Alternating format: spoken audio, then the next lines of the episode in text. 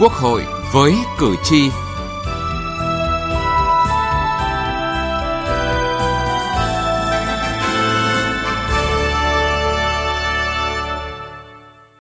Thưa quý vị và các bạn, cùng với sự phát triển của kinh tế xã hội, cơ sở hạ tầng, phương tiện giao thông, tình hình trật tự an toàn giao thông vẫn diễn biến phức tạp. Số người chết do tai nạn giao thông vẫn ở mức cao. Kiến thức, kỹ năng điều khiển phương tiện của một bộ phận người tham gia giao thông còn nhiều hạn chế. Tình trạng coi thường pháp luật, vi phạm trật tự an toàn giao thông vẫn diễn ra thường xuyên. Dự thảo luật giao thông đường bộ sửa đổi được xây dựng sẽ khắc phục thực trạng này như thế nào? Đây là vấn đề được các đại biểu Quốc hội quan tâm và cho ý kiến về dự thảo luật này tại phiên thảo luận ở tổ, theo chương trình làm việc tại kỳ họp thứ 10 Quốc hội khóa 14.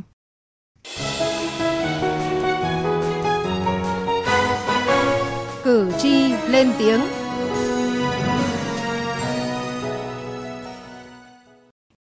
Thưa quý vị và các bạn, sau khi luật phòng chống tác hại của rượu bia và Nghị định 100 của chính phủ có hiệu lực, ý thức tuân thủ của người tham gia giao thông đã chuyển biến hơn so với trước đây. Anh Nguyễn Văn Tuyền, tài xế xe khách cho biết. Lưu thông uống rượu bia thì rất là nguy hiểm cho trước hết là bản thân mình, sau đó là là những người khác ờ, tham gia giao thông trên ờ, quốc lộ. Tôi là một người tài xế, tôi sẽ cam kết là không uống rượu bia khi tham gia giao thông. Ý thức tuân thủ của các tài xế xe khách hoặc taxi chấp hành Nghị định 100 và luật phòng chống tác hại của rượu bia đã thay đổi theo chiều hướng tích cực hơn so với trước kia. Đặc biệt khi mức xử phạt tăng lên và trước những đợt gia quân của lực lượng cảnh sát giao thông. Còn đối với người dân, ý thức chấp hành luật còn chưa thực sự tốt. Sau đây là ý kiến mà chúng tôi ghi nhận được. Thực ra thì uh, lo thì chắc chắn là có lo. Một đó là bị uh, liên quan tới cái đảm bảo an toàn giao thông, cái thứ hai là liên quan đến bị phạt. Thực tế là do anh chủ quan. Nếu nói về điều đã uống rượu bia vào rồi thì anh chắc chắn một điều là điều khiển giao thông thì nó cũng sẽ không được tỉnh táo. Nhưng tuy nhiên là với những cái gì mà với cái khả năng với sức khỏe của mình thì bọn anh sẽ uống cũng sẽ có cái trường mực. À, nhà mình ngay gần đây mà mình đi xe máy. À, ra là lâu lắm anh em mới gặp nhau thì, thì uống một hai cốc xong rồi đi về nhà gần thì chắc cũng chả vấn đề gì đâu để tăng cường ý thức tuân thủ pháp luật của người dân đối với vấn đề này, đồng thời đảm bảo sự thống nhất trong các quy định của luật. Dự thảo luật giao thông đường bộ sửa đổi đã bổ sung các quy định cấm người điều khiển xe có nồng độ cồn để phù hợp với luật phòng chống tác hại của rượu bia. Ông Trần Văn Hùng ở phường Trần Hưng Đạo, quận Dương Kinh, thành phố Hải Phòng cho rằng vấn đề về đảm bảo an toàn giao thông bộ đấy thì ở góc độ cử tri thì chúng tôi nghĩ là làm sao nó đầy đủ đảm bảo nhưng nó ít nó dễ hiểu thì người dân dễ thực hiện bởi vì lĩnh vực giao thông đường bộ thì hầu hết là người dân đều tham gia. Nhưng quy định nó đầy đủ thì để người dân thực hiện nó cũng dễ. Cùng với tình trạng sử dụng rượu bia khi tham gia giao thông, việc tài xế sử dụng ma túy cũng là tình trạng đáng lo ngại. Như mới đây, trong một ngày, khi làm nhiệm vụ tuần tra kiểm soát xử lý vi phạm trên tuyến cao tốc Nội Bài Lào Cai, đội tuần tra kiểm soát giao thông đường bộ cao tốc số 1, đội 1, phòng hướng dẫn tuần tra kiểm soát giao thông đường bộ, cục cảnh sát giao thông đã phát hiện 3 trường hợp lái xe tải dương tính với ma túy trên tuyến cao tốc này. Trong hầu hết các vụ tai nạn giao thông, nguyên nhân chính là do người vi phạm không tuân thủ các quy định pháp luật về an toàn giao thông. Trong khi đó, việc xử lý vi phạm qua hình ảnh, gửi giấy về địa phương theo hình thức phạt nguội còn gặp khó khăn.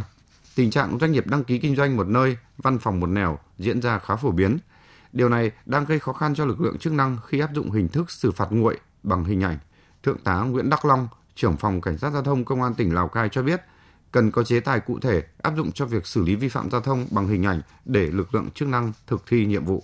Có những cái trường hợp là khi xử lý xe khách trong um, dừng đỗ đón trả khách thì lực lượng cảnh sát giao thông ngoài cái việc là chụp ảnh chúng tôi còn dùng cả camera để quay lại khi mà hành hình ảnh những cái hành khách cầm túi lên bước lên xe hoặc là từ trên xe bước xuống bước xuống đường có những cái trường hợp mà khi chúng tôi xử lý thì lái xe bảo là không cái này chúng tôi đỗ ở bến hoặc là chúng tôi không phải là là đang dừng để đón trả khách mà là khách đang chạy theo chúng tôi thôi.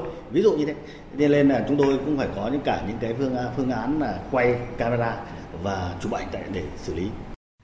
Tình trạng vi phạm pháp luật về an toàn giao thông diễn ra phổ biến ở các địa phương trong cả nước với nhiều hình thức khác nhau, nhất là việc người dân, doanh nghiệp lấn chiếm lòng đường vỉa hè, vi phạm trật tự đô thị, trật tự xây dựng diễn ra tràn lan, tiềm ẩn nhiều nguy cơ mất an toàn giao thông.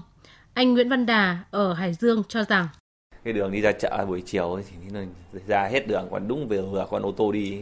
Nói chung là thì người ta lấn chiếm rồi thì mình phải đi tránh ra thôi. Động vào hàng người ta thì không động được. Đổ vỡ thì người ta sẽ bắt đèn. Nói chung là mình là cửa khẩu du lịch thì phải chấp nhận thôi. Cho xe người ta đỗ. Còn đâu những cái buôn bán lấn chiếm thì mình nên dẹp cho nó gọn vào thì nó sẽ thoáng hơn.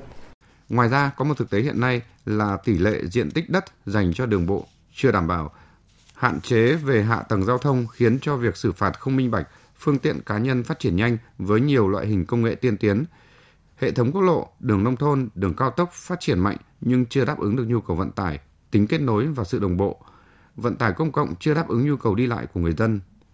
Theo ông Trần Hữu Minh, Phó Tránh Văn phòng Ủy ban An toàn giao thông quốc gia, trên các tuyến quốc lộ, tỉnh lộ hiện đã xuất hiện nhiều điểm đen về tai nạn giao thông, trong khi đó công tác quản lý xử lý vi phạm còn vướng mắc. Các cái điểm đen ở trên quốc lộ cũng đang thay đổi à, bởi vì với cái xu hướng đô thị hóa và cái quá trình mà cấp đất các cái khu công nghiệp rồi là người dân sinh sống ở dọc hai bên quốc lộ thì đây là vấn đề mà nếu chúng ta không có những giải pháp mà sớm thì sẽ tiếp tục hình thành những điểm đen mới trên cái hệ thống tuyến quốc lộ rất là phức tạp về mặt an toàn giao thông. Muốn xử lý vấn đề như vậy thì ngoài việc tăng cường quản lý cái hệ thống hiện hữu thì chúng ta cần phải sớm hình thành các quy định pháp luật trong đó có việc hướng dẫn về tổ chức giao thông ở trên các tuyến quốc lộ, hướng dẫn về cấp phép các cái khu công nghiệp phát triển đô thị và cái kết nối vào cái tuyến quốc lộ. Mặc dù hiện nay có rồi, thế nhưng mà phải chi tiết hơn và cụ thể hơn nữa. Vâng, thưa quý vị và các bạn, vi phạm pháp luật về an toàn giao thông diễn ra phổ biến, song từ ý thức của người tham gia giao thông cho đến sự quản lý của các cơ quan chức năng, nhiều lúc, nhiều nơi còn hạn chế. Các giải pháp giải quyết thực trạng này đã được nhiều lần nêu lên trong các hội thảo, hội nghị, trên các diễn đàn quốc hội, nhưng xem ra tính hiệu quả chưa cao. Thông tin về những vụ tai nạn giao thông, về vi phạm trật tự an toàn giao thông vẫn được cập nhật hàng ngày, hàng giờ. Thực trạng này đặt ra câu hỏi, giải pháp nhằm hạn chế vi phạm pháp luật về an toàn giao thông có thực sự phù hợp? Câu hỏi này vẫn cần được các nhà lập pháp và quản lý chức năng nghiêm túc xem xét. Từ nghị trường đến cuộc sống. Thưa quý vị và các bạn, mặc dù tai nạn giao thông đường bộ giảm liên tục trong các năm qua, nhưng kết quả của việc hạn chế và giảm tai nạn giao thông chưa bền vững, số người bị chết bị thương vẫn ở mức cao và còn tiềm ẩn nguy cơ gia tăng. Trong đó, số vụ tai nạn giao thông đặc biệt nghiêm trọng trên đường bộ vẫn thường xuyên xảy ra. Góp ý cho dự thảo luật giao thông đường bộ sửa đổi, các đại biểu Quốc hội đề nghị dự thảo luật phải có giải pháp đồng bộ để giải quyết những thách thức về đảm bảo an toàn giao thông, đặc biệt là giao thông tại các đô thị lớn. Đại biểu Trần Thị Quốc Khánh, Ủy viên Thường trực Ủy ban Khoa học Công nghệ và Môi trường Quốc hội cho rằng phương tiện giao thông cá nhân phát triển nhanh, nhưng kết cấu hạ tầng giao thông đường bộ vẫn chưa đáp ứng được nhu cầu. Trong cái thời gian vừa qua thì cái mật độ ừ, nhập khẩu các phương tiện ô tô, rồi là người dân mua sắm các phương tiện cá nhân lại có thể nói là tăng đột biến. Cho nên rằng là làm cho là bây giờ đường không có mà đi. Càng ngày chúng ta thấy đi, càng ngày càng trở nên là khó khăn hơn. Chính những thay đổi về mặt khách quan này đặt ra yêu cầu trong quản lý nhà nước sao cho phù hợp. Ông Đỗ Đức Hồng Hà, đại biểu Quốc hội thành phố Hà Nội cho rằng khi mà cái điều kiện kinh tế xã hội có sự thay đổi các cái quy định của pháp luật khác nó cũng có sự thay đổi thì cái luật ờ, về giao thông đường bộ nó cũng phải có sự thay đổi và một trong những cái thay đổi đó đó là cái việc mà chúng ta nâng cái mức xử phạt Ờ, với những cái hành vi vi phạm quy định về tham gia giao thông lên cái mức cao hơn quy định của luật hiện hành cũng là một trong những cái mà cần phải được tính toán trong thời gian tới để góp phần à, như tôi nói ở trên đấy ngoài cái việc trừng trị cái người vi phạm thì nó còn có cái tính răn đe mạnh mẽ đối với những người mà có nguy cơ vi phạm khi tham gia giao thông. Còn đây là ý kiến của ông Bùi Văn Phương, đoàn đại biểu Quốc hội tỉnh Ninh Bình. Có rất nhiều yếu tố liên quan đến cái tai nạn giao thông. Một là cái ý thức người tham gia giao thông, hai là vấn đề cơ sở hạ tầng, ba là lực lượng chức năng kiểm soát giám sát nhưng mà làm cũng có những phần nó chưa được nghiêm. Cho nên là dẫn đến cái chuyện là nó nó nhờn. Hiện nay về giao thông về mặt quy định thì chính là vấn đề chế tài xử lý cái thứ hai là cái phương tiện công cụ để giúp công tác giám sát kiểm soát của chúng ta nó chưa đạt đấy chính vì vậy mà người ta vẫn vi phạm thông, khi không có lực lượng chức năng ở đó thì họ cứ vi phạm. Tôi cho rằng là sửa luật giao thông tới đây là có hai cái mấu chốt. Một là chế tài xử phạt phải nghiêm. Thứ hai là phải quy định vào trong luật các cái cái cơ sở pháp lý để sử dụng các cái biện pháp công nghệ để giám sát, kiểm soát việc chấp hành cái luật lệ giao thông của cái người tham gia giao thông.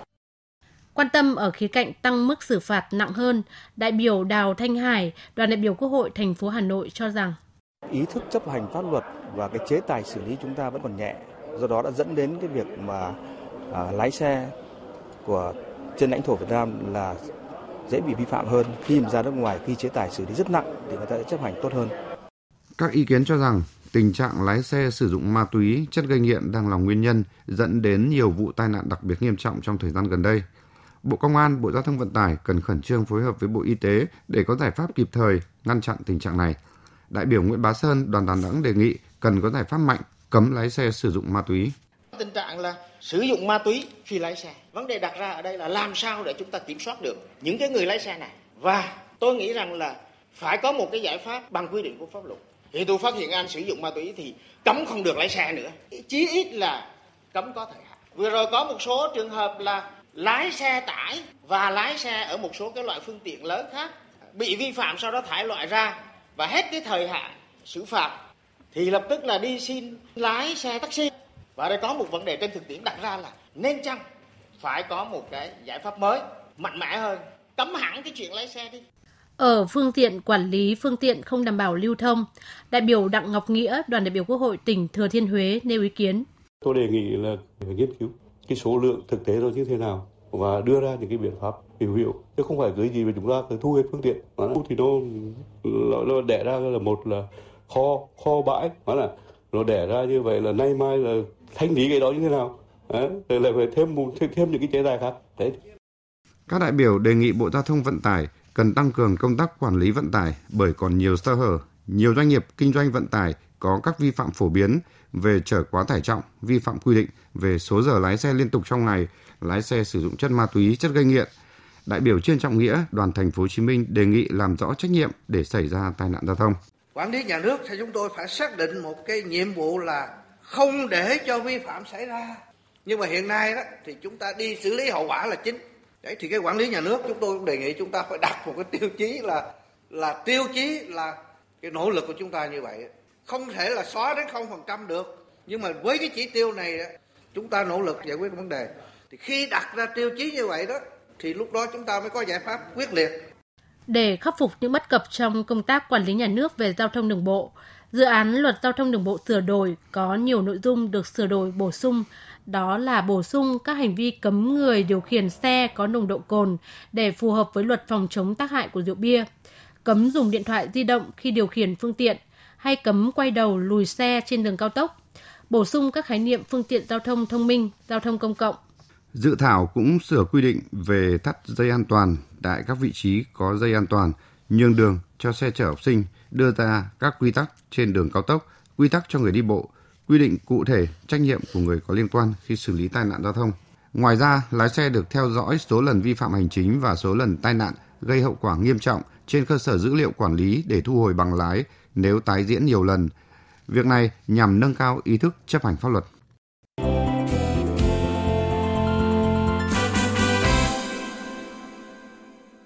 Giải pháp nào nhằm kiểm soát hiệu quả hơn hành vi vi phạm pháp luật về giao thông là câu hỏi được các nhà quản lý, các chuyên gia tiếp tục đặt ra.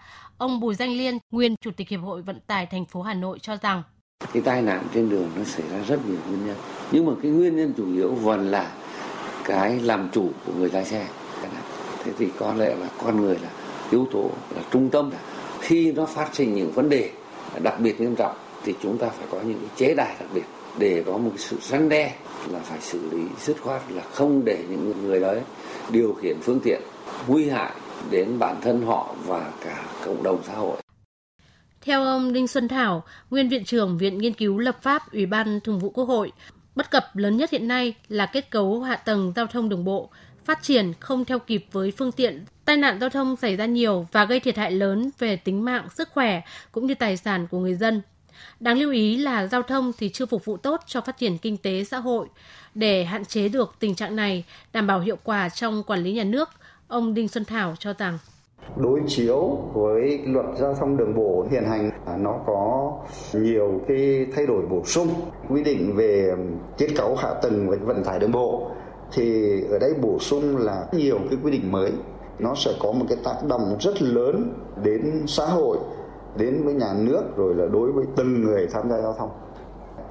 Về cái mặt kỹ thuật xây dựng văn bản thì à, phải bảo đảm tính cụ thể, tính khả thi, tính ổn định cao, tính thống nhất đồng bộ của hệ thống pháp luật. Một cái vấn đề lớn đấy là các cái chính sách mới của luật có liên quan đến cái đầu tư của nhà nước thì à, phải xác định rõ cái nào là nhà nước sẽ đầu tư, cái nào là xã hội hóa. Bà Hoàng Hồng Hạnh, Phó Vụ trưởng Vụ Pháp chế Tổng cục Đường bộ Việt Nam cho biết thêm. Các cái khái niệm cần được bổ sung liên quan đến tổ chức giao thông thì phải đảm bảo từ khâu quy hoạch đến khâu đầu tư xây dựng và quản lý khai thác. Về kết cấu hạ tầng thì bổ sung mạng lưới đường giao thông nông thôn, cái đường thôn xóm vào trong hệ thống. Theo đó thì điều chỉnh các hệ thống đường bộ để đảm bảo là khai thác cái quỹ đất hiệu quả nhất, cũng như là đưa ra các cơ chế liên quan đến quản lý khai thác bảo trì các hệ thống đường trong đó có đường cao tốc để làm sao mà giảm gánh nặng ngân sách. Thế còn đối với phương tiện và người điều khiển phương tiện thì các cái phương tiện giao thông thông minh, các cái phương tiện mới sẽ được đưa vào cái khung pháp lý để khi phương tiện đó xuất hiện thì chúng ta có cơ chế điều chỉnh không bị khoảng trống pháp lý. Liên quan đến người điều khiển thì đưa ra các cái khung nguyên tắc để đảm bảo phù hợp với công ước viên. Với nhiều quy định được bổ sung sửa đổi, dự án luật giao thông đường bộ sửa đổi được kỳ vọng sẽ tạo khung pháp lý hoàn thiện, chặt chẽ hơn để quản lý tốt hơn vấn đề giao thông và hoạt động vận tải đường bộ, kể cả những loại hình vận tải của tương lai. Nghị trường bốn phương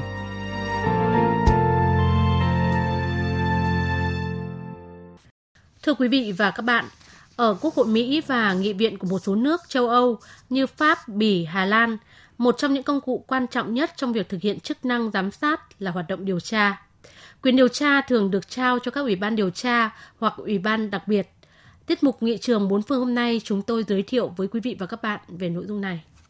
Ở một số nước châu Âu, vai trò của Ủy ban điều tra tập trung vào việc giám sát các hoạt động của cá nhân thành viên cũng như tập thể chính phủ.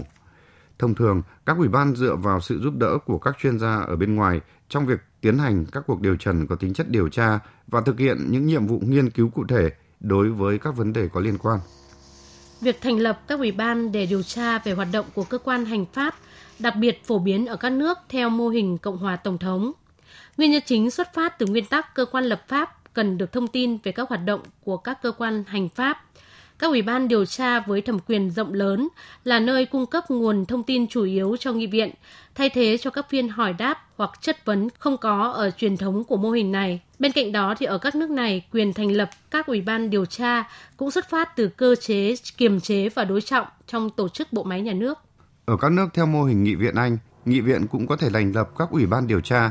Điều này là do trong nhiều trường hợp nghị viện cần phải có thông tin xác thực hơn, cẩn trọng hơn trước khi đưa ra một quyết định về trách nhiệm của cơ quan hành pháp. Trong các trường hợp này, nghị viện không sử dụng các ủy ban thường trực là để đảm bảo tính hiệu quả của hoạt động điều tra, bởi vì phạm vi điều tra của ủy ban có thể chuyên sâu hơn, cần đến cả các thành viên bên ngoài nghị viện, chứ không chỉ các nghị sĩ nghị viện. Tuy nhiên, so với nghị viện ở các nước Cộng hòa Tổng thống, Ủy ban điều tra ít được sử dụng hơn ở các nước có chính thể Cộng hòa đại nghị. Sở dĩ như thế vì chính phủ của các nước này xuất thân từ đảng đa số trong nghị viện, thường nghị viện biết rất rõ các hoạt động của chính phủ nên không cần thông qua các hoạt động điều tra. Quý vị và các bạn thân mến, thông tin về Ủy ban điều tra của Nghị viện, công cụ quan trọng thực hiện chức năng giám sát đã kết thúc chương trình Quốc hội với cử tri hôm nay. Cảm ơn quý vị và các bạn đã quan tâm theo dõi.